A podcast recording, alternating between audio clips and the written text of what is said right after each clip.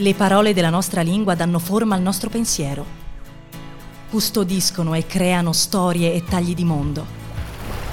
Stai ascoltando Una parola al giorno, un podcast di unaparolaalgiorno.it e Bonfire, che ti accompagna fra usi, sfumature, curiosità e trascorsi di parole note e meno note.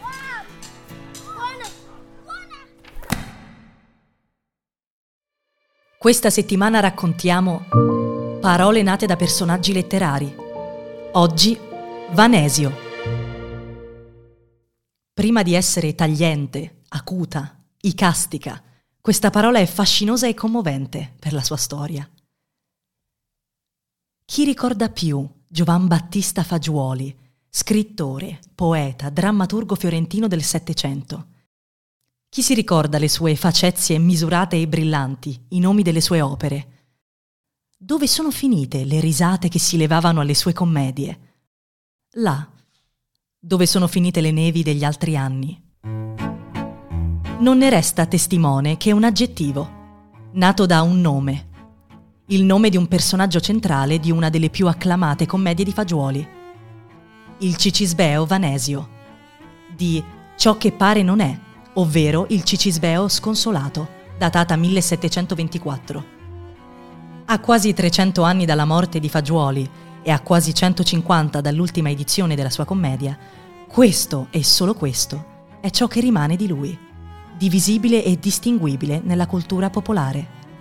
Ovviamente Vanesio è un derivato di Vano, risistemato a nome proprio. E l'invenzione è davvero acuta. Quell'esio riesce a rendere ancora più fatuo, ancora più molle il Vano. In effetti Vanesio è un personaggio oltremodo affettato, che si esprime e agisce in modi romanzati. Il nocciolo della commedia, che veniva descritto nell'argomento all'inizio, in pratica iniziavano con uno spoiler terrificante, sta nel vecchio che dubita dell'integrità di sua nuora che sta sempre a ciarlare col Cicisbeo Vanesio, al contrario di sua figlia, che invece è vereconda e contegnosa. Equivoco su equivoco si scopre che invece la nuora è integerrima e la figlia scaltrita. E Vanesio, come da titolo, rimane sconsolato e deriso.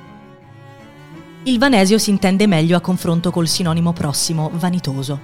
Il vanitoso ha letteralmente una grande vanità e quindi una considerazione tanto alta di valori tanto vuoti, esteriori, effimeri, di cui ha cura. Il vanitoso è molto presente.